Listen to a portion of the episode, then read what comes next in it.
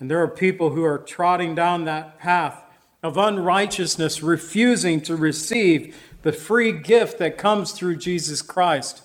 The second path is that path of salvation that was first trodden down by the feet of Jesus.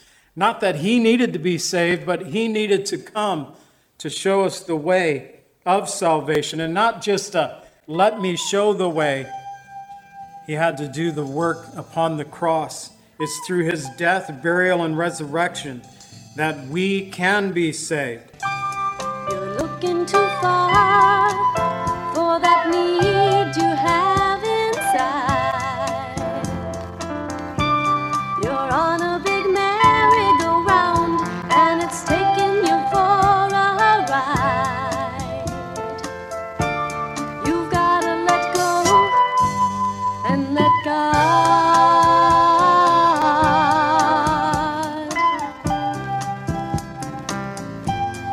Welcome to the Cleansing Word.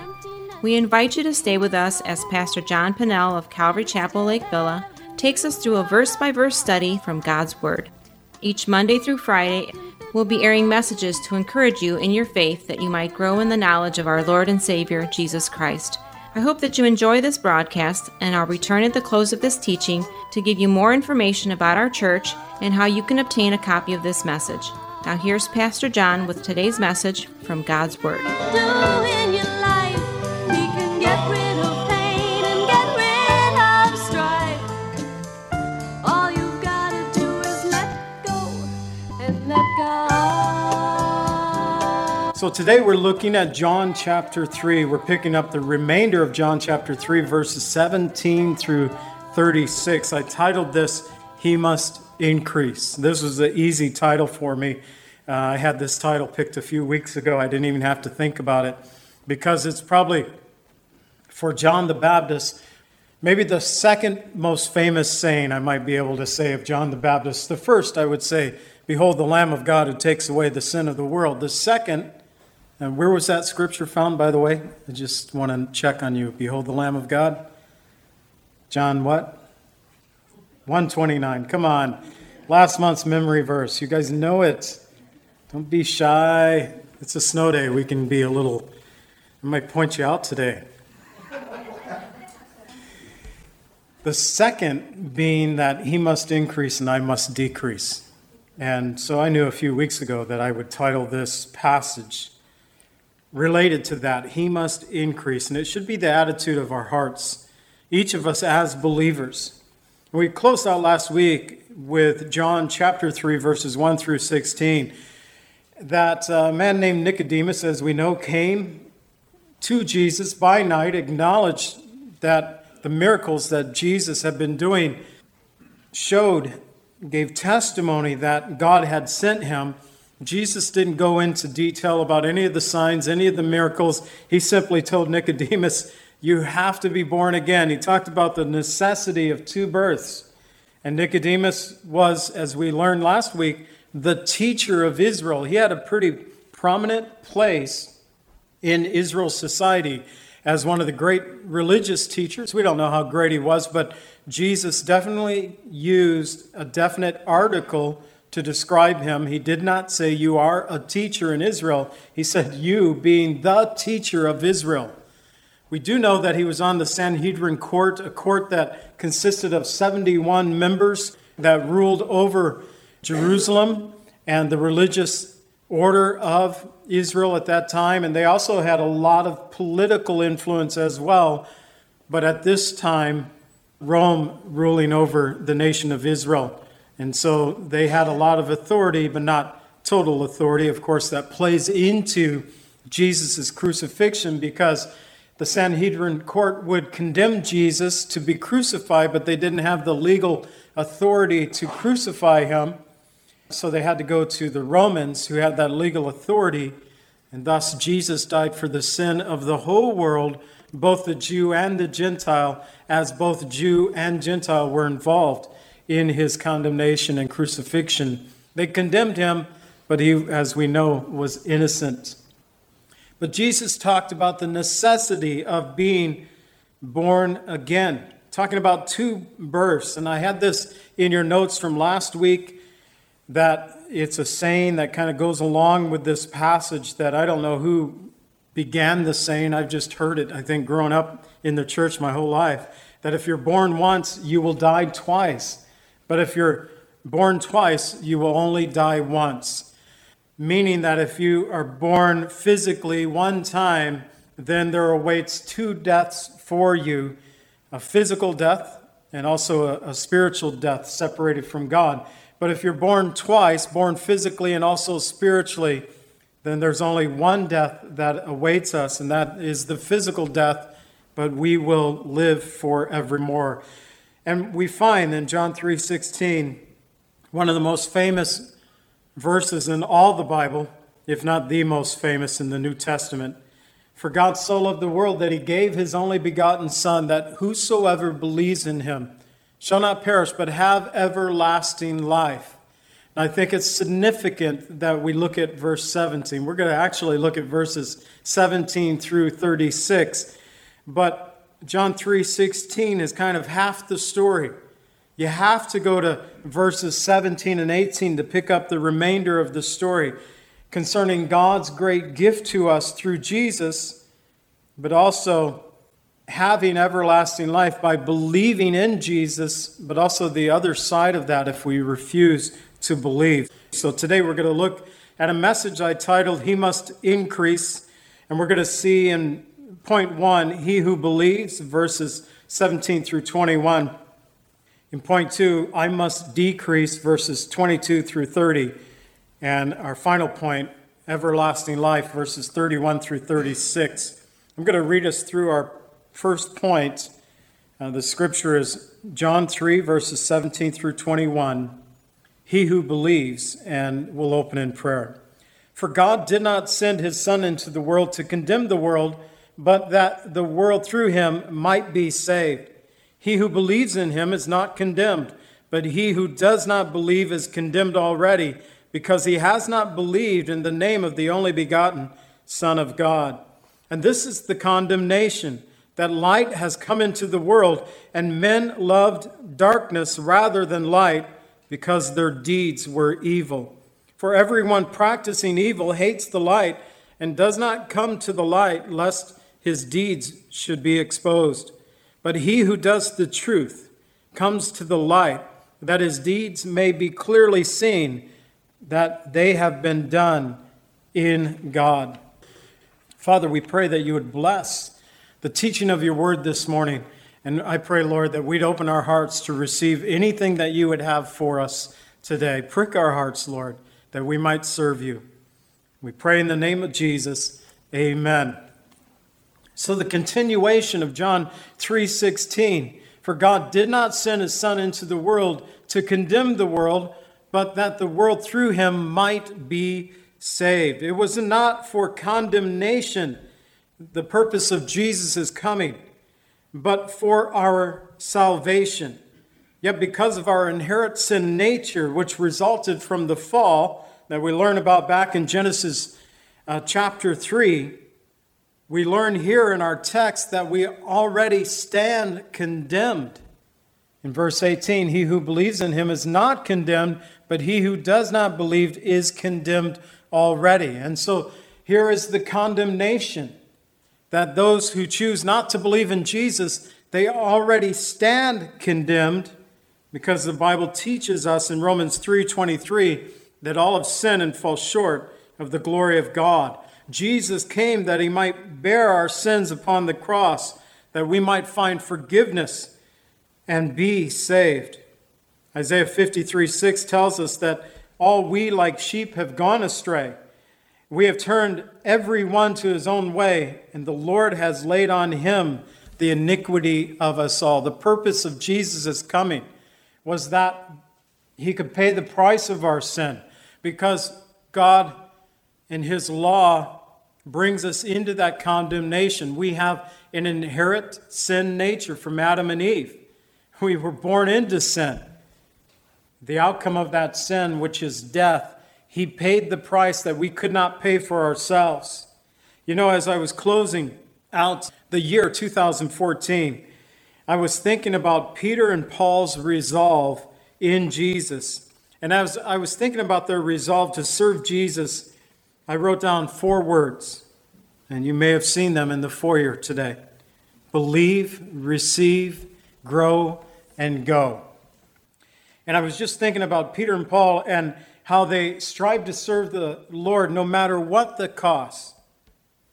And as I thought about them, I thought about believe and Hebrews 11:6 that tells us without faith it is impossible to please him for he who comes to God must believe that he is.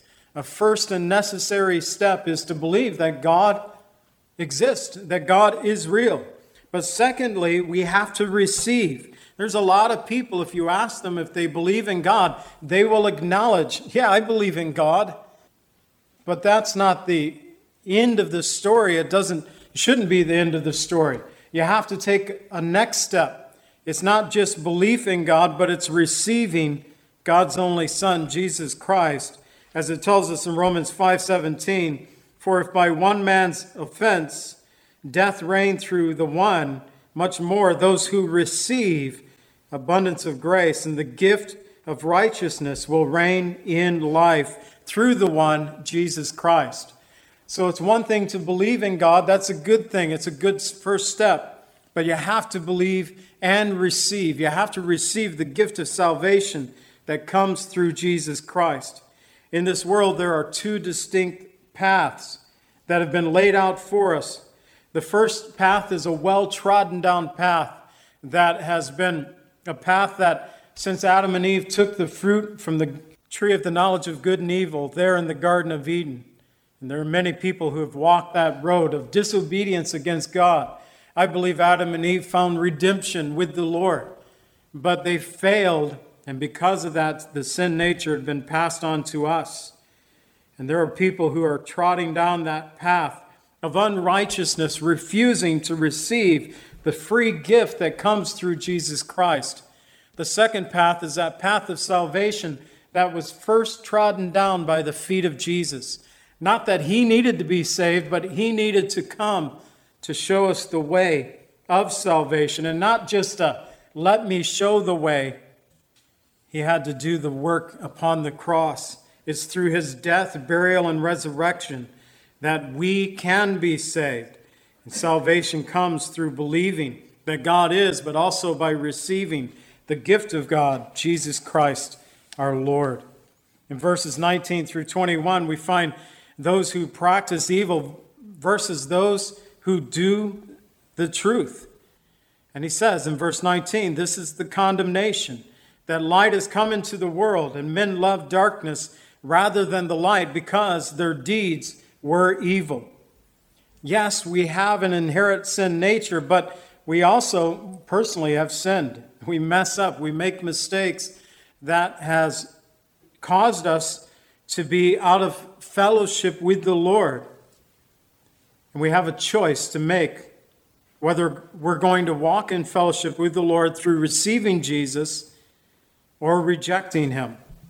Jesus said in John 8:12 that I am the light of the world and he who follows me shall not walk in darkness but have the light of life. The condemnation that the light has come into the world but men love darkness rather than the light. And he gives two reasons why they love the darkness rather than the light. First, because their deeds are evil.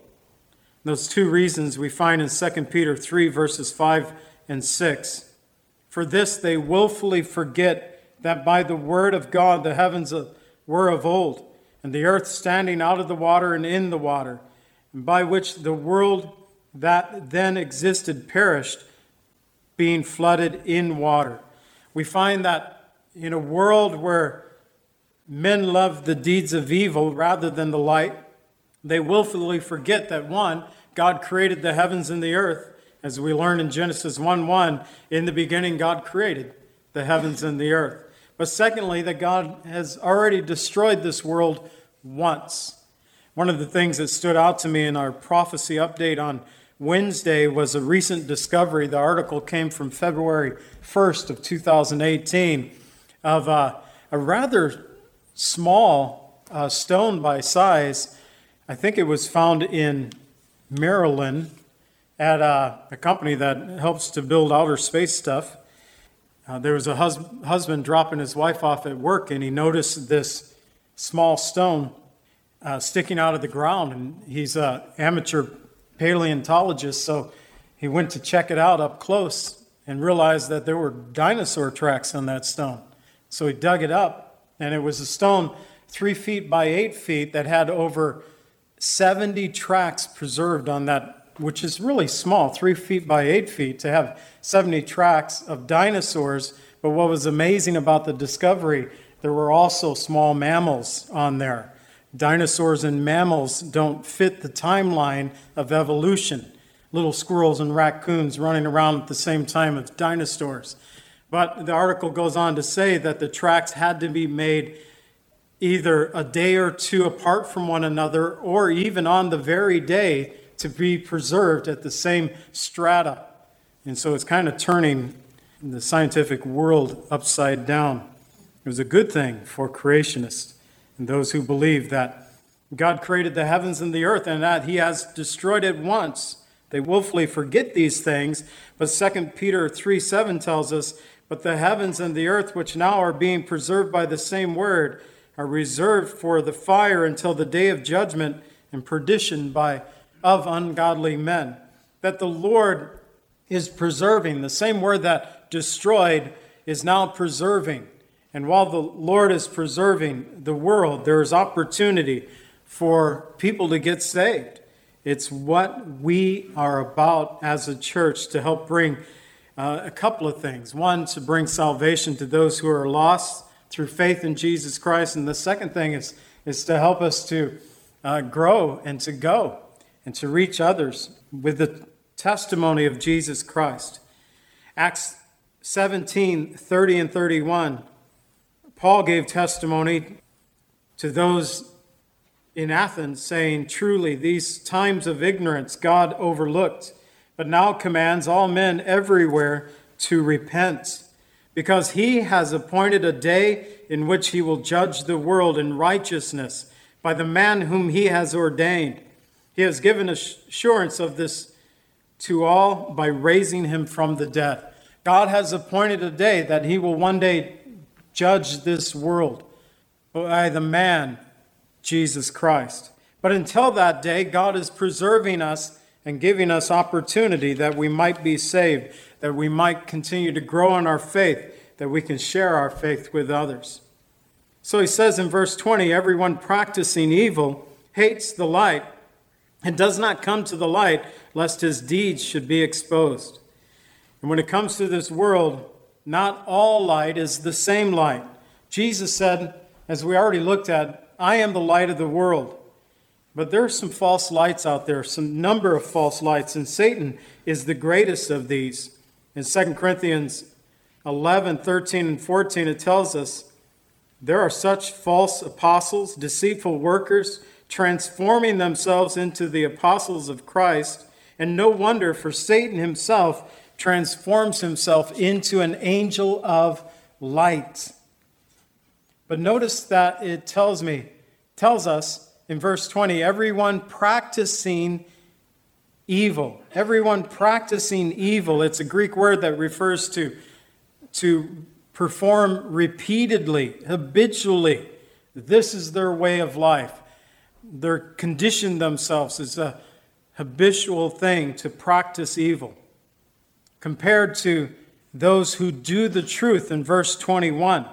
Those who do the truth, it means to make, do, or keep you conduct yourself in such a way that you're walking in fellowship with God. I was thinking about light and darkness, light and darkness, and somehow I came across uh, something online today. I never knew this about the pirates, and one of the reasons they wore patches over their eyes was not because they got their eye poked out in a sword fight. It could have happened, but that wasn't the, uh, the main reason why many of the pirates wore eye patches.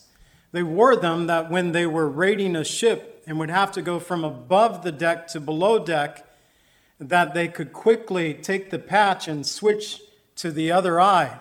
So the one eye was always prepared for darkness, and the other eye was always prepared for light, so they could quickly move from light to darkness and not hinder themselves in the battle.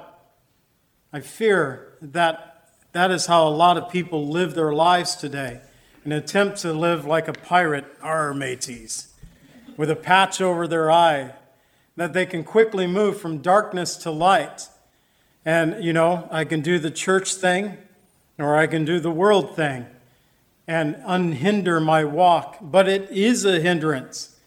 We should, as creatures of the light, as those who are redeemed, darkness should repel us and cause us to cause our eyes to just repulse it.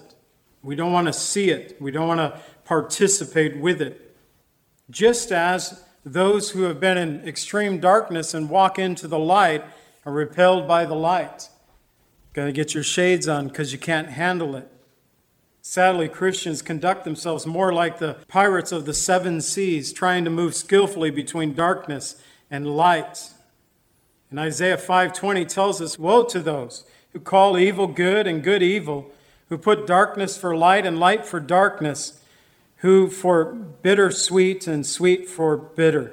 We're to be those who are doing the light, that our deeds might be clearly seen, that they have been done in God. It's important to follow the true light, the light of Jesus Christ. We're to be about doing the light. Last week, as we close out the message, when I was in my early 20s, where I struggled in my faith, wondering if I was saved or not. And one of the things that I did during that time that I think was probably the most healthy thing in the midst of my struggles, I kept going to church. I kept doing the things that I'd been taught as a child. I was a young adult. I had two kids already. It's probably too young to have those two kids, but nonetheless, Lily and I had Johnny and Melissa at that time. And I didn't stop exposing myself to the light. One of the problems I see in our world today for so many people is that they question whether God is real or not, and in their questioning, they decide that I'm just not going to investigate it any further. I'm going to stop exposing myself to the truth that can set me free, and I'm going to live in the darkness. And you're not going to find the light in the darkness. Sure, it can happen, but you have far greater chance of getting a quicker resolve by staying in the light and by staying near to Jesus and his people and growing and learning. Walking in the light of Jesus, it assures us that we have this light of life. Jesus said in John 1 4 that, well, John wrote concerning him, John 1 4, in him is life, and the life was the light of men. Again, John wrote in John 1 9 that this was the true light that gives light to every man coming in the world. And Jesus said in John 9, verses 4 and 5, I must work the works of him who sent me while it is day, for the night is coming when no one can work. As long as I am in the world, I am the light of the world. And Jesus is that true light that shines in the darkness. And I just want to encourage you to stay in the light, to walk with Jesus, grow in your faith. And if you have struggles, well, He'll help you work through those things. Or brother and sister will come alongside you to help you work through those things. But it's good to be exposed to the light. And it's good to know that those who believe in Jesus no longer stand condemned before God. Father, we thank you for your word and for what it teaches us. And I pray, Lord, that we would have just the surety of salvation that you have promised in your word, if there are those who are doubting those things today. Lord, also, if there are some, Lord, who's never called upon the name of the Lord that they might be saved. Lord, that they've never received salvation, and today you've reminded them because they've never asked to receive you into their heart, they stand condemned. And Lord, if that individual or individuals no longer desire that condemnation, may you encourage them, Lord, through your Holy Spirit to respond that they might be saved, that they might have everlasting life. And Lord, for us who are believers, Lord, I pray that you would help us to have the attitude of John the Baptist, that we might say, He must increase and we must decrease, that we might point others to your Son, our Savior, Jesus Christ. In all that we do, we pray. In the name of Jesus, amen.